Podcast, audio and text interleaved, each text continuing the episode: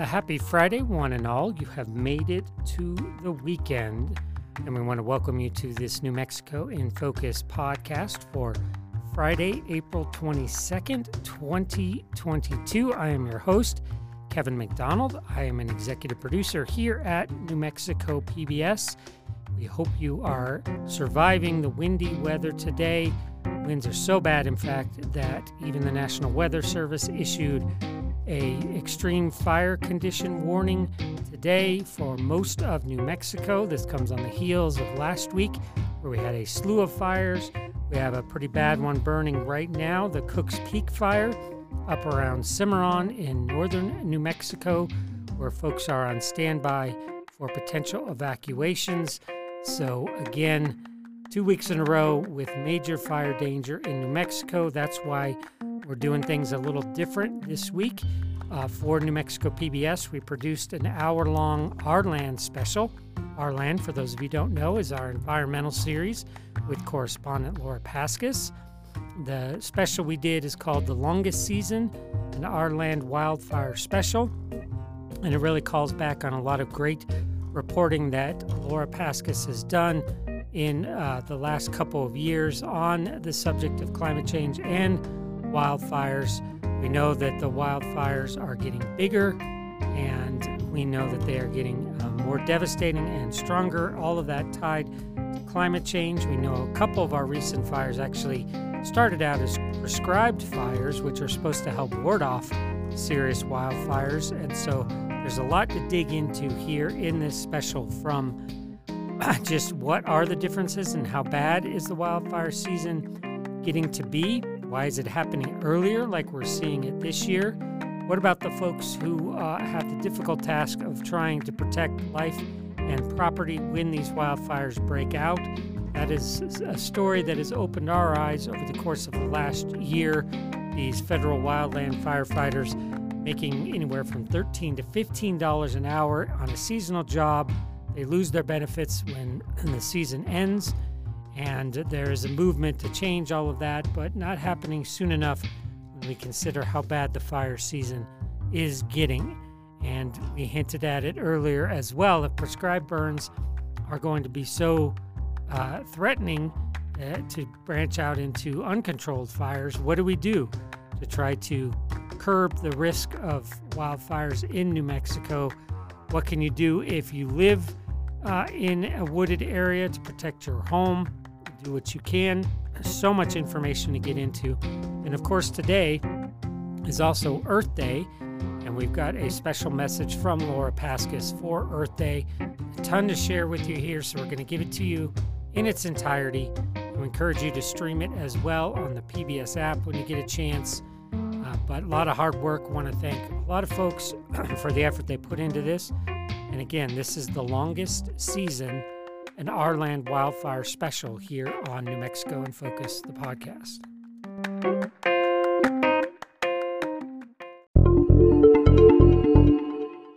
Funding for New Mexico in Focus provided by viewers like you. Forest fire is one of these things that is increasing not in small incremental bits, but exponentially we're really kind of approaching a train wreck and, and, a, and a serious issue where firefighters are tired, they're kind of challenged uh, mentally and physically. Over the last nearly four decades, we've seen the annual area burned increase by over 300%. It's really starting to enter a crisis mode. Wildfire season burning early in New Mexico.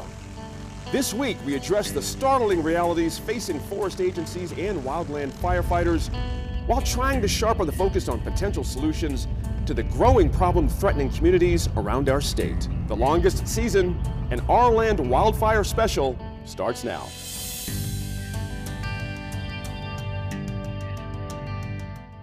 Thanks for joining us this week. I'm your host, Gene Grant. Several wildfires are burning right now in New Mexico.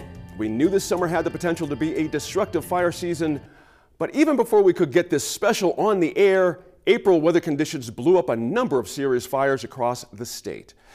These fires, like the McBride fire in Ruidoso, have destroyed hundreds of homes, killed two people so far, and forced thousands of people to evacuate their homes and livestock. They're also creating millions of dollars in damage in the communities they've threatened. This week, we're focusing exclusively on wildfires and the impact they're having around our state. In about 25 minutes, we'll hear from an expert on how you can better protect your home from fires if you live in a higher risk area. And we'll make sure you have every resource you need to get notified if a fire comes your way. There are also serious concerns about our ability as a country to support and recruit the federal wildland firefighters on the front lines of these disasters. In about 15 minutes, three firefighters sit down to talk about the serious stressors keeping people from filling those critical positions. At the bottom of the hour, a story that should give us some optimism when it comes to adjusting to these fires. We'll speak with a New Mexico community that's created and maintained its own forest management strategy. But for the rest of the state, how else can we keep these fires from growing out of control? We've already seen the Hermit's Peak fire swell beyond containment after starting as a prescribed burn. In about 40 minutes, we'll ask a forestry expert what other protective techniques we should be using. But we need to start with how we got here. This fire season blew up fast, really fast, and as bioclimatologist Park Williams tells environment reporter Laura Paskus, the reality is in a warmer world, fire season is longer and scarier. Park Williams, welcome. Thanks for joining me on New Mexico in Focus. Yeah, you bet. So, you're a bioclimatologist. What does that mean? Uh, somebody who can't decide whether they like to study the life more or the climate more. Um, climate affects life, and life affects climate. Uh, vegetation life is something I'm really interested in, and that especially has a big effect on climate. And so I study both and call myself a bioclimatologist. In the western United States, how has fire season changed, and kind of what time period are we talking about? Uh, over the last century, uh, the uh, fire activity in the West has increased, but the vast majority of that increase has occurred since the late 70s or early 1980s. Our really good records of fires start in 1984, and that's when we start having really good high resolution satellite imagery that allows us to map where exactly each fire occurred. And what we've seen is across uh, the western United States, where we've got really good data going back to 1984, that over the last nearly four decades, we've seen the annual area burned increase by over 300%. Over 300% means three to four times as much fire burning, as much area, land area burning today as would be expected in an average year in the 1970s or 1980s. But if you look deeper and see where these increases are really occurring, then we see that they're mostly occurring in forested areas. Forest fire area has increased by over 1,300% since the mid 1980s, whereas outside of forested area, the increase in burned area has been about 165%. An increase in 165% is still a big deal. It means more than a doubling forested, or sorry, of area burned in non-forested area. And if the forest fire trend wasn't so huge, then that's what we'd be talking about is the doubling or tripling of burned area in non-forested areas. But forest fire has, has really stolen the show. And so question is, why is this occurring? Why are forest fires getting so much bigger? An interesting thing is that they're actually not getting that much more frequent. There's actually not many more forest fires today than there were in the 1980s. The thing is that the forest fires that are occurring today are way bigger than the forest fires in the 1980s. And that trend uh, was already getting concerning 10 years ago. And what we've seen in the last couple of years are really blowing people's minds. 2020, uh, the area burned in 2020 almost tripled the previous record in California. Uh, the previous record had just been set in 2017 or 2018, and that seemed extreme at the time. Then 2021 has almost reached the 2020 level. Forest fire is one of these things that is increasing not in small incremental bits, but exponentially. And when we compare the annual area burned of forest to climate, it's really clear that the main driver is a drying of the climate. As the atmosphere has gotten warmer and drier over the last four decades, then fire growth has actually increased in a very predictable way. Even though 2020 was such an extreme outlier, if you just look at how much burned every year, that outlier was actually totally predictable based on how warm and dry it was in 2020 and 2021 is the same story. It feels to me like we're on a trajectory and there might be good years and bad years, but I'm wondering if you can talk a little bit about what we need to be thinking about for the future? Um,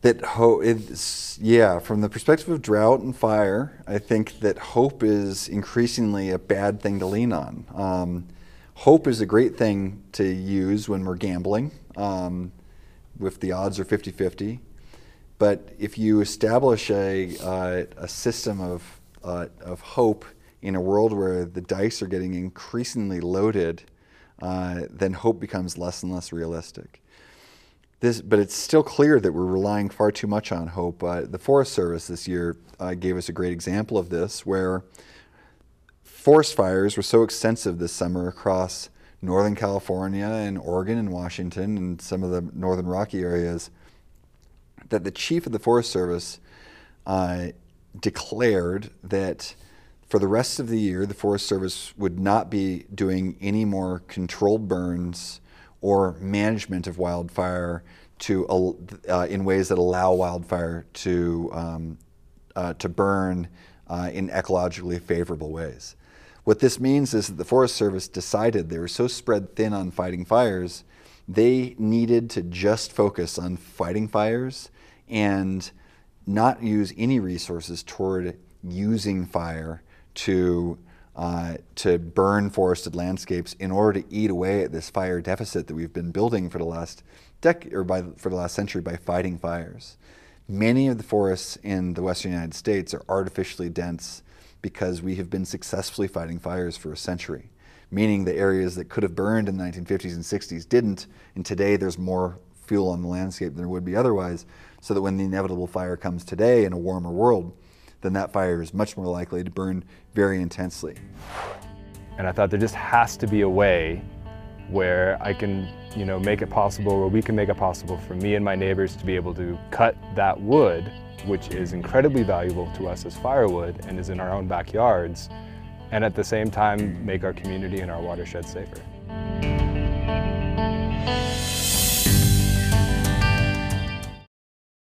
Many New Mexicans will remember the 2011 Los Conchas fire in the Jemez Mountains. It was the kind of fire that really showed us how extreme wildfires in the warmer world will be. The impacts are still reverberating today in the mountains, the watershed, and for downstream communities. In June 2011, a massive wildfire ignited and erupted in the Jemez Mountains.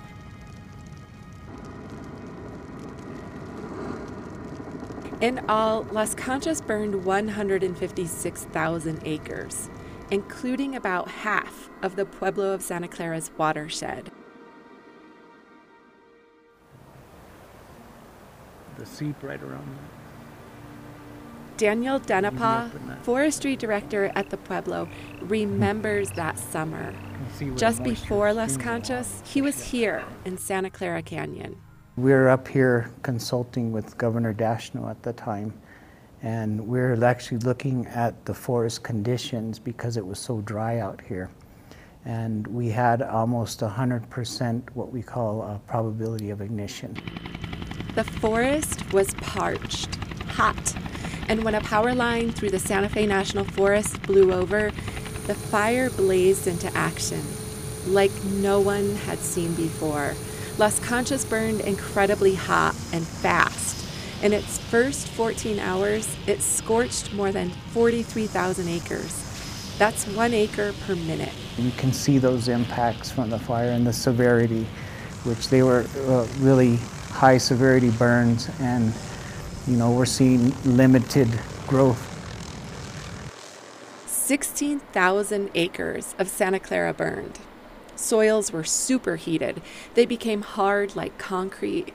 All of the fish died in Santa Clara Creek, a tributary of the Rio Grande. And after the fires came dangerous floods that ripped apart the floodplain.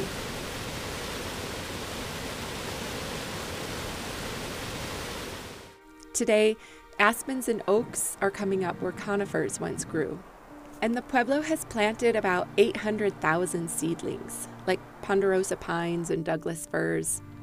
In some spots, though, those species that grew here in the past just can't survive in this warming world. But Denipah says it's important to keep connections with those forests of the past. It's important that we preserve as much as we can because a lot of these trees are sacred to the people.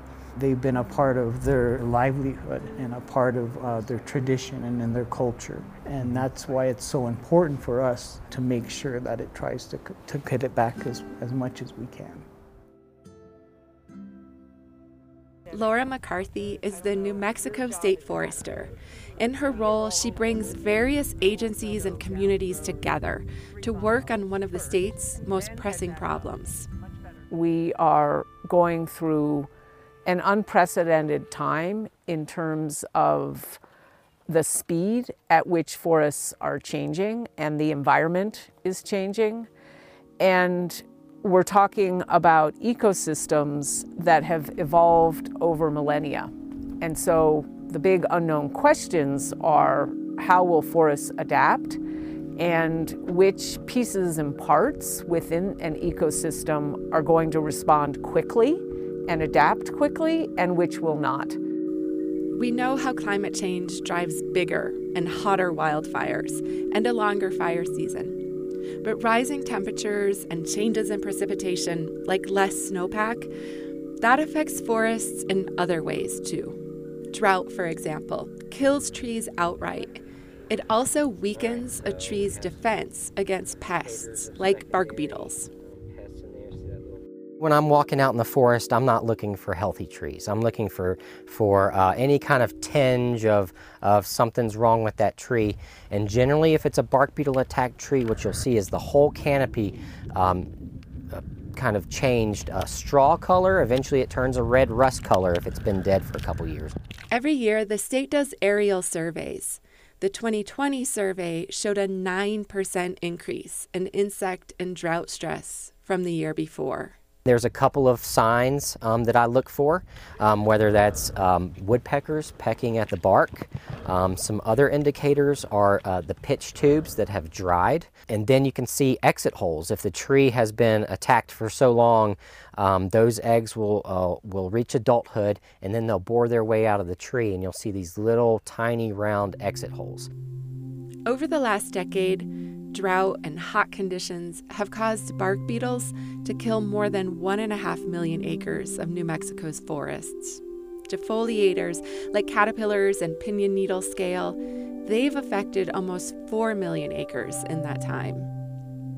State forestry relies on science for surveys, treatments, understanding what's happening and what will happen. And part of Deputy Director Lindsay Quam's job is making sure that New Mexico's 23 sovereign tribes are a part of conversations around forest health. I think the advantage that they have is that they hold lands that have been here for millennia. They are on their ancestral lands. So they are the original stewards of this land. They've been here managing this landscape they've seen the changes, they know the changes, you know, they have a lot of traditional ecological knowledge that I think we need to tap into and listen to to help us with today's problems because in their stories, in their culture, they speak of it. It's up to us to put the science with that knowledge. So it kind of provided that like really, nice wetland habitat. Today, Chad Brown is the Forest Development and Restoration Manager for Santa Clara Pueblo. He started working in Santa Clara Canyon in 2012, the year after Las Conchas, when crews were dealing with floods and ash and debris flows. Over and over again, they had to figure out ways to remove the trees jamming up the canyon. If we hadn't had done that, then it would have created like log dams and structures to where the next debris flow could have like impacted the homes down at the base of the canyon and within the community. Now he works on planting and restoration and he sees how everything is connected. It's been several years since our last flood, but all the trees that have been within this uh, this Santa Clara Creek tributary, they've seen the fire, they've seen the floods, and now they're getting impacted with the insects that are coming in because of those stresses from all those previous disturbance events. You're getting all these complex layers of things that are impacting these trees, and you're seeing a lot more mortality. This landscape, here in Santa Clara Canyon, It's been the people's homeland for millennia. The governor in Chavarria talks a lot about the forest and the canyon being the sanctuary, the grocery store, our pharmacy. And that's reflected back in the culture and the stories and the songs. You talk to anyone in the community, they all have a story about being in the canyon. Everyone has a favorite place in the canyon. It ties all the way back, and there's that long lineage of people being here. This landscape has taken care of them, and the people of Santa Clara will continue taking care of this landscape no matter what changes are coming.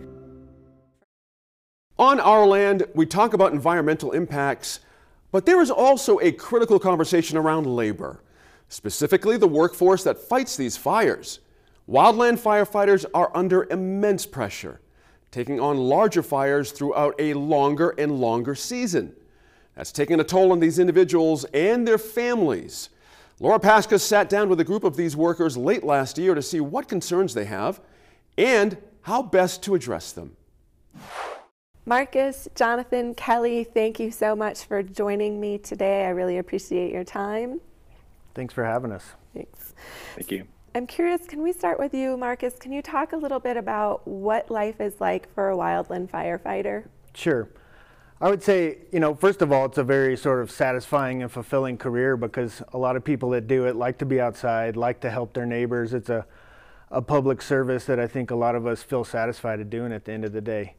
But really, the realities that we're starting to face now with uh, potential climate change, I would say, increased fire seasons, more complex, longer duration, we're really starting to see, I would say, firefighters in a crisis mode. And this crisis mode is is due to attrition. We have less firefighters on the ground at our federal levels because the pay and benefits are not adequate. Uh, folks are, are asked to basically have these year round fire seasons where we're committed to go help across the country. So I would say we're, we're really kind of approaching a train wreck and, and, a, and a serious issue where firefighters are tired, they're kind of challenged uh, mentally and physically and it's it's really starting to enter a crisis mode, I would say. So recently, I saw an ad for wildland firefighters that said the job's paid $15 an hour, and I understand that's a little bit of a bump, a Biden era bump, but one, is that enough to live on? And and two, my understanding is these are considered seasonal jobs. So that $15 an hour is, is roughly for our entry level jobs, which as you said, just recently bumped up. So before that, it was anywhere from 13 to $14 an hour, depending where you're at in the country. And these are all temporary 1039 positions, is what they're considered, which have zero benefits except for medical care. And the medical care they have to pay for, it gets subsidized by the federal government during their employment. But as soon as the winter and they, they're laid off after six months, they have to pay the full price. So no retirement, uh, no opportunity to you know contribute to any kind of 401k basically zero benefits. So when the fire season's over, and this is the bulk of our federal firefighters are really these temporary employees. They're, they're the ones that make up three quarters of our hot shots. They're the ones that make up three quarters of our helitack and smoke jumpers. As soon as the season's over, they basically have no ability to access mental health care benefits, to reach out for any kind of long-term physical uh, issues they're having. You know, once they're laid off, and if their fire family's not there to support them, they have no benefits. Kelly Martin, you worked as a wildland firefighter for 35 years for the Forest Service and for the Bureau of Land Management. And I was wondering if you could talk a little bit about this sort of long term immersion in emergency situations, which is different from what we see sort of municipal firefighters or even police officers. Wildland firefighters are dealing with something very different. Correct. The the immersion that we're seeing now is way completely different than when I started 35 years ago. Um, I might have gained maybe 400 hours of overtime um, during a summer season, and now we're seeing people regularly working 1,000, 1,500, and I think I've even heard that there's people out there that are almost working like 2,000 hours uh, of overtime a year. So this constant immersion in an emergency um, mode um, is really having a, a, tremendous impact on on people's mental health and well-being. to say nothing of their physical uh, well-being as well when they're exposed to tremendous amounts of smoke um, lots of risks earlier this year a firefighter tim hart was killed on due to injuries he sustained on a fire here in new mexico and after his death i remember seeing a gofundme campaign to help his family um, dealing with the expenses due to his hospitalization and i just remember thinking he was a federal employee working on a on a federal fire. Um, what kinds of how how are firefighters taken care of when they sustain injuries or unfortunate accidents like this? So so that's kind of the reality of the situation. There's an organization that was started roughly 20 years ago called the Wildland Firefighter Foundation. Um, and really, that organization was the catalyst, and it's all charity donations from basically wildland firefighters supporting each other. So, I would say recently, land management agencies have started to do a better job. I would give credit there, but I would say starting to. And, and we're seeing where they're not being able to cover, you know, these GoFundMe and the Wildland Firefighter Foundation cover Tim's family to be able to travel down, be able to cover mortgage and bills when he's in a tough position in a hospital, any of our firefighters, be able to help the family make it through because these these families that we have basically depend on us being firefighters and us going and, and working and being away from home for six months out of the year. So as soon as that money's gone, there's no there's no base, there's no help for the families. Jonathan, you were a wildland firefighter for over a decade. I'm wondering if you could talk a little bit about um, some of the private struggles that wildland firefighters are going through that you know, we in the public just have no idea these things are happening. Yeah. Uh, thanks again for the opportunity to be here. Um, some of the private struggles that, you know, I went through and I know my um, friends have gone through or just the isolation um, that you feel and the separation you have from your friends, from your families back home, um, the the events that you miss out on, birthdays, weddings, graduations. Um, I, I, even know of, uh, you know, husbands and partners that were uh, on, I was on fire with while their wife delivered, you know, their, their children. Um, and you miss out on these uh, significant moments. And, you know, when, when it comes time to lay down at night, um, and, and, and try to get some sleep, um, you know, you think about these things, um, and it really begins to to weigh on you. What am I missing out on? You know, what am I doing here? When that goes on, um, uh, you know, it becomes a real struggle. And sometimes we're able to successfully um, bury or suppress those memories. But, um, you know, it comes out in the wintertime. Uh, people turn to alcohol or drugs. Um, we've lost uh, you know partners and friends to suicide from it all. And, and, so it's a real problem. I think the public you know we very much have this perception of, of wildland firefighters. When our communities are at risk you know people go out there with signs and want to bake cookies and drop off water and are, are so grateful when, when y'all arrive. Um, but it really feels to me that there's this disconnect between what we the public think you all are going through and, and what is actually happening. And I'm curious, how are you supported by these federal agencies that we all pay taxes to um, and, and are you know, imagining that you're being supported? Is there support for things like depression or PTSD or anxiety or helping address this work-life balance that seems to be a problem? I would say those are catchwords that, that agency, different agency leadership have thrown out there, work-life balance. But the reality, Laura, is that these programs are, are anemic at best. And so I would be remiss to say that there's no help. We do have uh, help networks, but I myself have tried to look into them. Like for me as a first responder to, to seek help on a particular kind of issue, like there's no counselors in my area that specialize in that, that are within that program. And I think that's the thing that a lot of people have faced with. It's very difficult to find mental health help on there, it's very difficult to uh, go through the program, and really you only get like five to seven visits, and then it's on you. So I would say it's very poor, and I think it's a known issue, and and folks are working on it, but at a very slow rate to really make a significant change, I would say. We need more money, we need better programs, we need more support. Well, thank you, all three of you, so much for this conversation. I have learned so much, and I really appreciate your time and your energy on this topic. Thank you so much for having us, Laura. I think this is an issue. It's important to New Mexico, it's important to the United States, and I appreciate your time and interest. After that conversation late last year, environment reporter Laura Paskus wanted to find out what changes the Biden administration and Congress were making and see what the outlook for recruiting wildland firefighters in New Mexico looks like. What she discovered was not reassuring.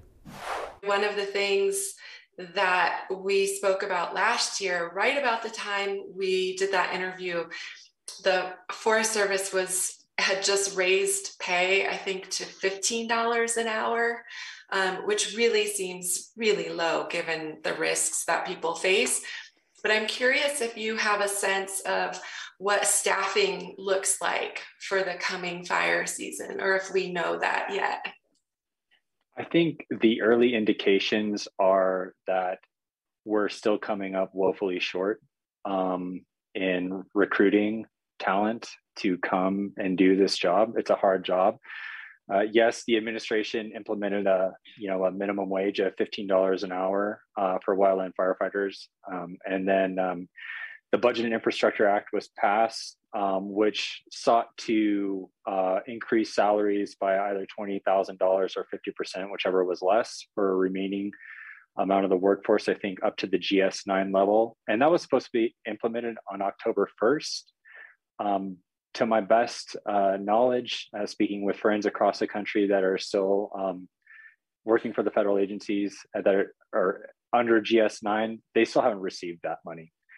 Um, and that's really weighing on them. And that's really actually contributing for people to decide to just walk away altogether. Um, right? There's uh, there's other agencies or uh, entities that they can work for where uh, they are valued. Um, and not saying that they're not valued. Um, you know, everybody that I've ever worked for, and either the Department of Interior agencies or Forest Service, has been openly appreciative for the work that we've done. But sometimes, you know, thanks doesn't fill up the bank account and put food on the table, um, pay for health care, um, raise a family, et cetera. So, you know, I, I think that um, had those raises come when they should have come, uh, we might be seeing a little bit of a different story. But know, right now it's it's looking pretty bleak for um, retention and recruitment in um, a lot of the areas around the country. What does it potentially mean for communities in the West if there isn't the federal workforce that is required? You're still going to have a local or state jurisdiction show up, and you'll probably still have a federal component. It just means that the response times are going to lag um, really and, and truly. Um, that's kind of that's kind of the difference maker, right? Um, you're gonna somebody's gonna pick up the phone and call 911, and they're gonna wonder where these resources are. Um, and that's just kind of, in my mind, I, I feel like that's that's a little bit unacceptable. Uh, we are expecting and accustomed to emergency services showing up promptly um, and if they're in proximity, they will. But if we continue to have a retention issue and a recruitment issue, it's really going to limit um, our national capacity to address uh, what's turning to be a, a, growing crisis, not just in the West. Jonathan, thank you so much um, for your continued work and for talking to me about these important issues. Thank you. I appreciate it. This year so far, firefighters have shown up to every fire across New Mexico. But this can't be all on them. If you live in a wildfire prone area, there are things you need to do to protect yourself, your family, your property, and your neighbors. Our crew visited with Tom Swetnam outside of Jemez Springs to learn exactly what precautions people should be taking. Many people living in the Jemez Mountains have homes tucked into the forest. Their relationships with nature are intimate and sometimes tricky. A few years ago, Tom Swetnam moved back to the Jemez, where he grew up. My father was a forest ranger, and so we lived here in the 1960s, and this has always been home. New Mexico's always been home, so I'm coming home. Swetnam is a tree ring expert and emeritus professor at the University of Arizona. He studies drought and past fires in tree ring records, and he's someone who knows well how fires in the Southwest are becoming bigger and hotter. When I told some folks uh, that I was moving to Jemez Springs and that I was moving up into this neighborhood, they said, you're moving where? Right up in the forest, right in, you know, the so-called wildland urban interface, right in the middle of a pretty dense and dangerous forest. Yeah, I think people were surprised, you know, that, that me, who I've been preaching about fire problems and houses and, and forests as a problem, that I would move to a place like that. All over the Jemez, there's probably more than a thousand homes built within forests like this, ponderosa pine, that are really overgrown with too many fuels now. And as we come into a drought season, it's the risk for fire just, just getting greater and greater. Decades of fire suppression on top of drought and a warmer climate have created conditions that make fires burn faster and hotter than past centuries. Thinning forests can help reduce that risk and people can also prepare their homes. A fire-wise home means that it's less likely to catch on fire as a fire comes, approaches it and passes by. And so what you're trying to do is to keep the fire from starting on any part of the structure, any, especially wooden parts of the structure, any exposed wood. So you move the fuels away from the, the house. And the farther away, the better. 30 feet to 50 feet is sort of a minimum.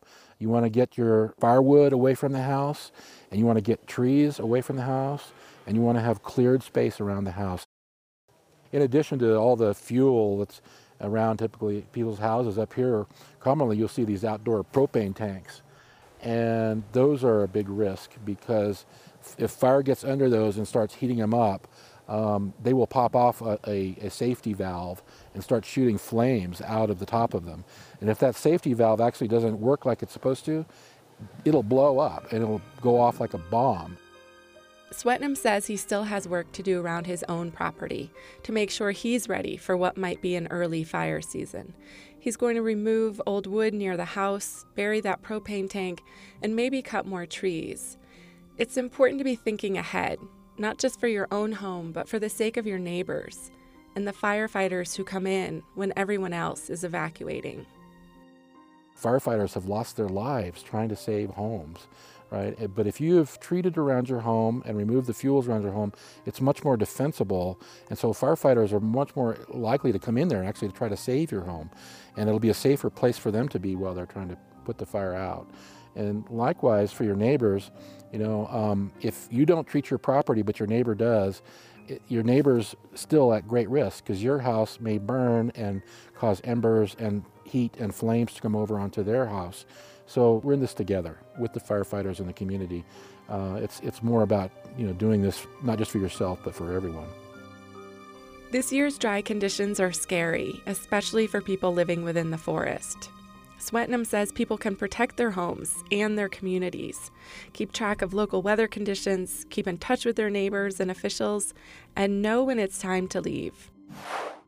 Eitan, welcome. Thanks for joining me. So, in the previous segment, we heard from Tom Swetnam, who described some ways that people can protect their homes from wildfires.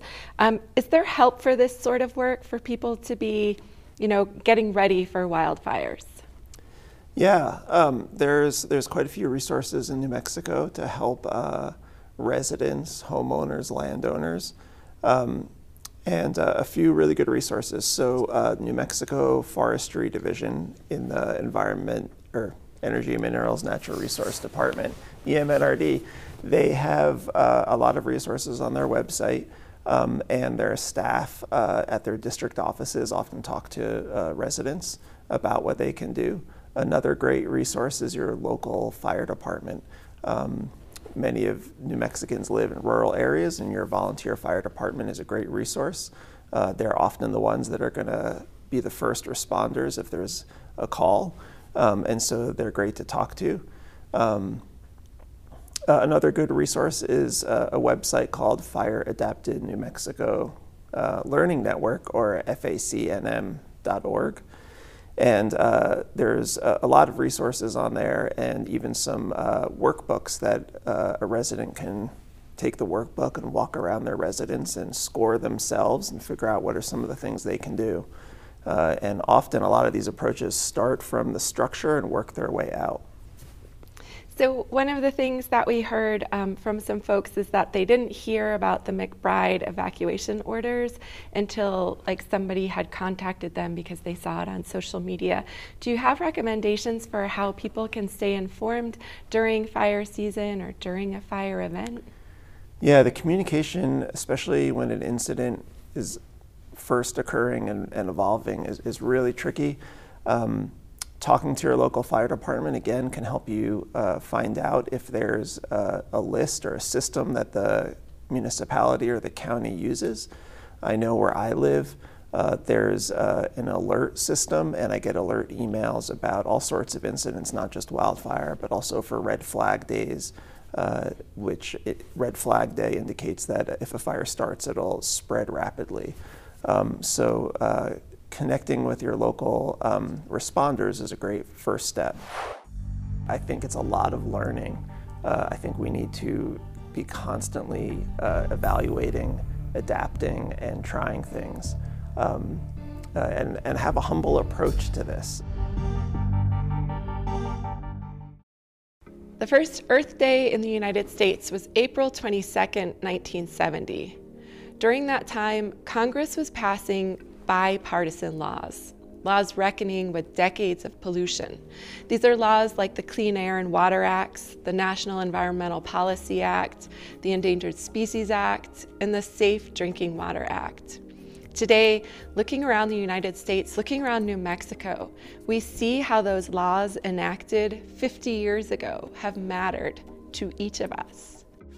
As a society, we saw what pollution was doing to us, to the environment, to future generations, and we knew we had to do something.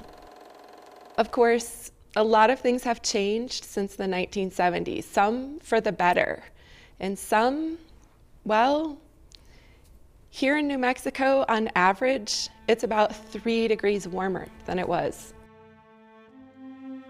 Our mountain snowpacks have changed. Our rivers flow with less water than they did decades ago. And many of our reservoirs continue to be frighteningly low year after year. Not only do fires burn bigger, fire season is longer, and our forests often don't recover afterwards. Just a few weeks ago, the Intergovernmental Panel on Climate Change released yet another assessment.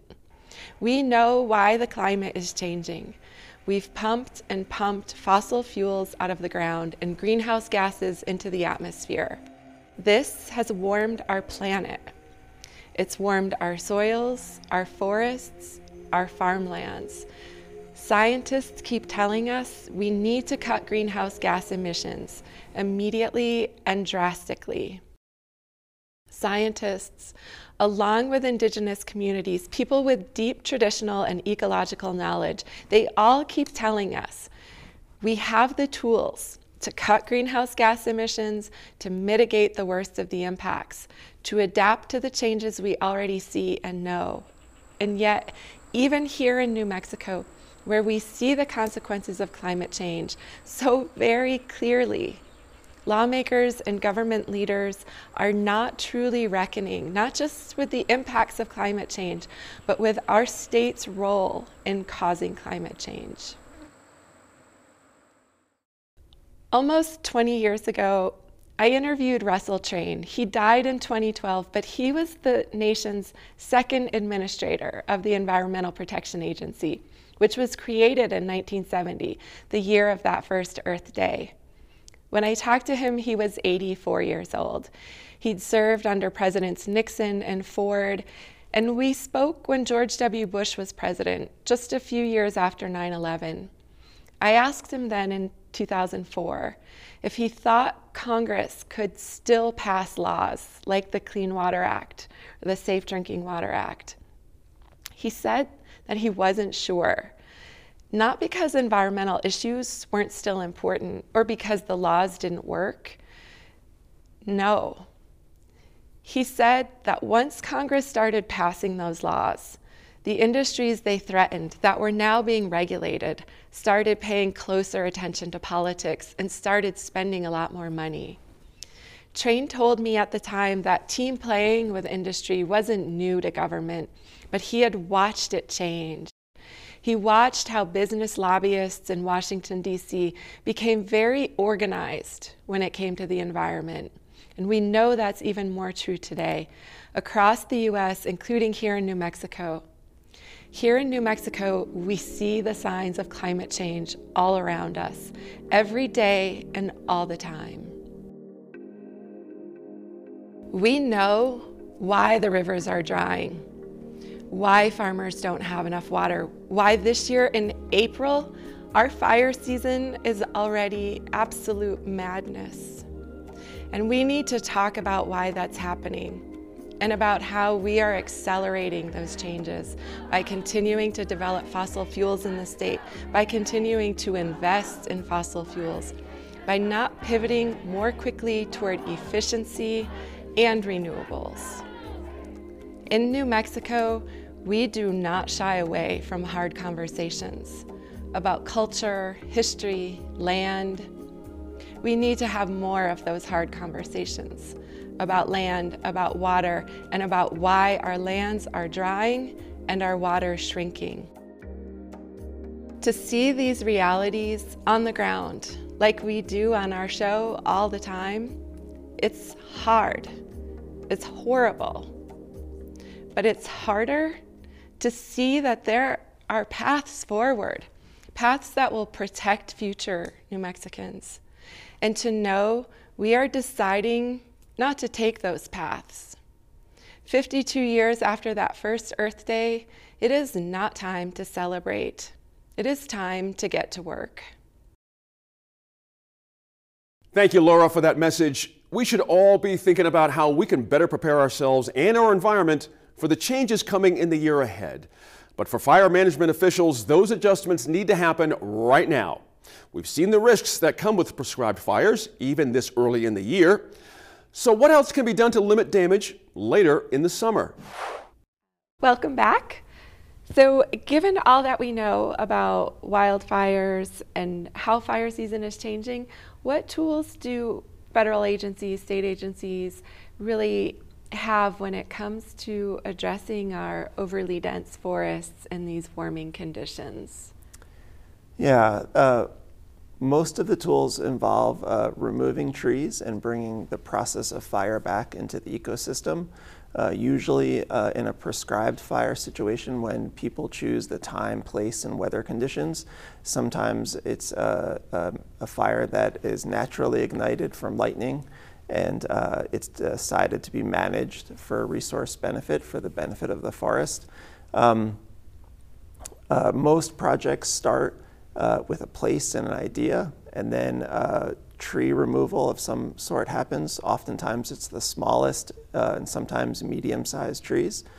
Um, if the wood can get used, great. Oftentimes these places are on really steep slopes uh, and far away from roads, so wood utilization can't always happen.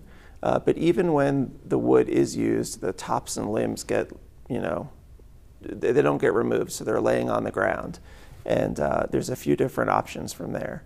Uh, sometimes people will pile them, and you'll see piles on a hillside, and those piles will get burned in the winter.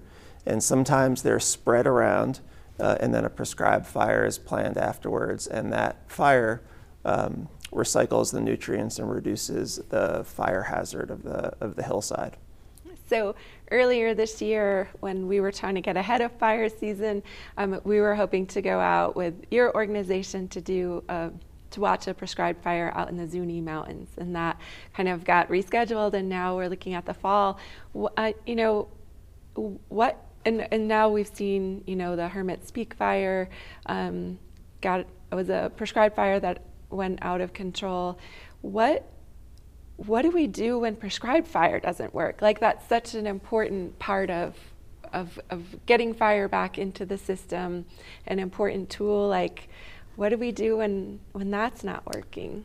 Yeah, it's tricky. Um, uh, in the example you gave about the, the burn you were going to come out to, um, uh, we're, we're waiting and postponing. Um, but our plan still is to, to put fire on the ground and to use that tool. Um, so I think time, waiting for the right window, is often one approach to dealing with, um, you know, the you know, avoiding an unfortunate incident like the Hermit's Peak fire. Um, in some places, uh, uh, they have these mastication machines that um, deal with the fuels on the ground by turning them into smaller and smaller uh, fuels, and they, they kind of shred the, the wood up. That's one approach. Um, and another one is, uh, is to uh, put the, the sticks into piles, burn them, and don't come back for a prescribed burn. That's another option. Or don't come back for a broadcast prescribed burn where uh, you just burn the piles and, uh, and then you, uh, you, you call the project done. Mm-hmm.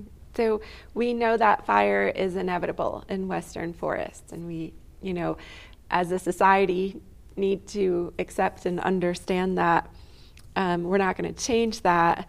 So, what do maybe we need to change about us and and how we use forests, relate to forests, live near forests? Yeah, well, that that's uh, that's the big question. Uh, we live in forests, we recreate in forests, we use forests for uh, ceremonial, spiritual purposes. Um, uh, they're a source uh, for the economy. They're, you know, hunting is a really big um, part of New Mexico's economy. Uh, so yeah, understanding our relationship to the forest and the fire that is going to happen in them is really important. Um, I don't have a, a great answer. I, I, think it's a lot of learning. Uh, I think we need to be constantly uh, evaluating, adapting, and trying things, um, uh, and and have a humble approach to this. Uh, I think there's a lot of you know great resource managers, great fire managers in New Mexico, uh, great researchers, um, but uh, you know the, the answer is not a straight line and it's not super clear. These are serious challenges, scary ones, and expensive too. But if we plan ahead, learn from history, cooperate with one another, there are certainly things we can do to protect our communities, our watersheds, and continue to build new relationships with our forests.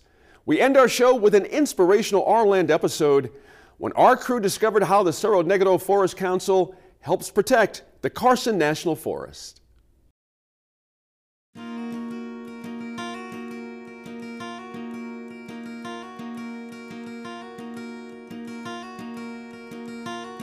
A few years ago, J.R. Logan looked out across his backyard in San Cristobal in northern New Mexico.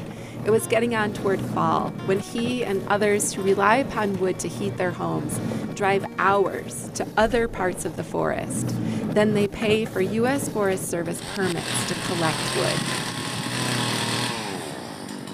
It just made no sense to me sitting in my valley that I would have to go so far to get firewood when looking literally out of my back door, there's a beautiful stand of ponderosas where the undergrowth has grown in thick and poses a huge risk to those trees and to my community and to the watershed. And I thought there just has to be a way where I can, you know, make it possible, where we can make it possible for me and my neighbors to be able to cut that wood, which is incredibly valuable to us as firewood and is in our own backyards, and at the same time make our community and our watershed safer. Logan met with elders and leaders in his community. Traditionally, um, we're a collectivist culture where the group is more important than the individual. They got to talking about how to create a forest council and structure it as a community development project. They talked about acequias, land grants, and the long history of participatory democracy in northern New Mexico. The governance, instead of creating a new system of governance, let's use the old ancient institutional forms of organization that we've had here for centuries, three, four hundred years. And that is the distribution of water has had a very appropriate and very successful uh, governance system. The land grants also have had a long history of governance, very democratic, very participatory. Parciante is what it's called parciante when it comes to a ditch. Uh, who, a parciante is a person that has a piece of land that needs irrigating. So they needed a mayordomo to oversee that. They worked with the Carson National Forest, wrote a grant proposal, based bylaws on acequias and land grants, and they created the Cerro Negro Forest Council. Here, there are almost 300 acres of pinyon, juniper, and sage forest lands between the villages of San Cristobal and Valdez that need to be treated thinned so the forest is healthier, so it's closer to how it was before the US government implemented fire suppression policies. Our project in particular is designed to remove fuels that otherwise would really ramp up and supercharge fire behavior were we to see a fire occur in this area. When the US government stopped letting forests burn, they became overcrowded with smaller trees, all competing for water and sunlight and becoming additional fuel for wildfires, feeding them, along with drought and rising temperatures, to burn hotter and bigger than in the past. This isn't a restoration project like you might see in Ponderosa Pine, where we're, we're truly restoring an ecosystem to a place that it was millennia ago. Rather, this is restoration for the benefit of people but also the benefit for the environment in the sense that we're, we're preventing what would otherwise be an uncharacteristic fire, especially as we see, you know, the climate getting warmer, hotter, and drier over the long run. The Forest Service and the Council divided the forest here into one acre blocks and assigned them to leñeros, or woodcutters. Trees to remain are marked, and the others can be cut. A mayordomo oversees the work, and leñeros can use the wood at home or sell it, and the council pays them $300 an acre for their work. That's less than what the Forest Service pays contractors. And although the work can be slower, it's a model for other places too. Already, councils have popped up in southern Taos County. My role in this is, is that I, um, I'm basically the leñero, the guy that uh, cuts it and bucks it takes it home, chops it up, and I, I use it for um, for heating my home. Uh, it's it's my uh, source of uh, energy for heating back at the house.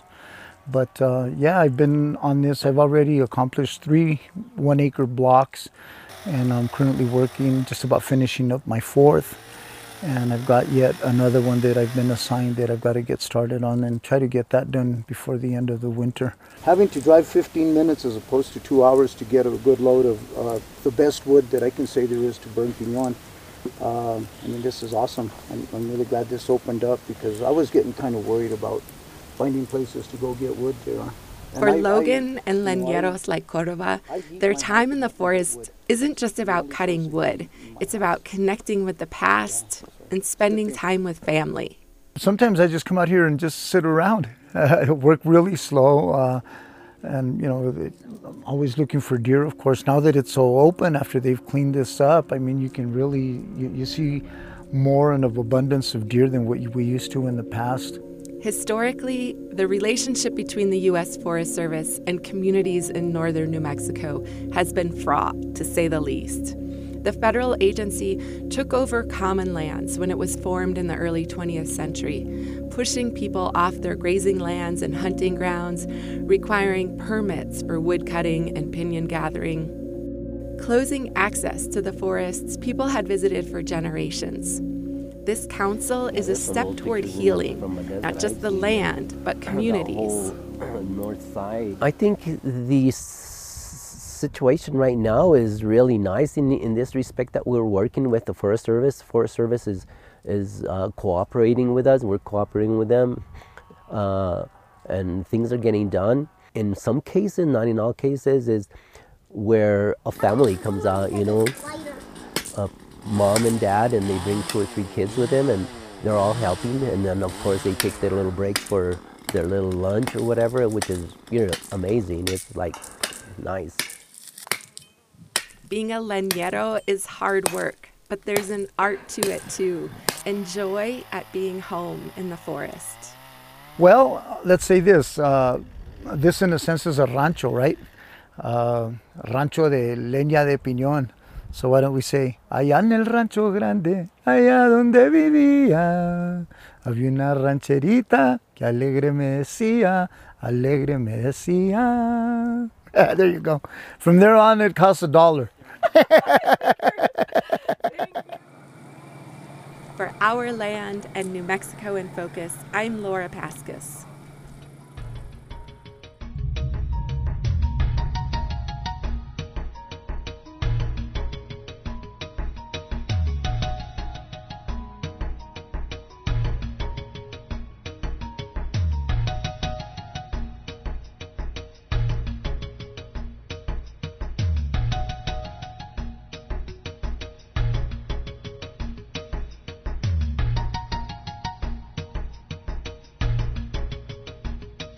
Funding for New Mexico in Focus provided by viewers like you.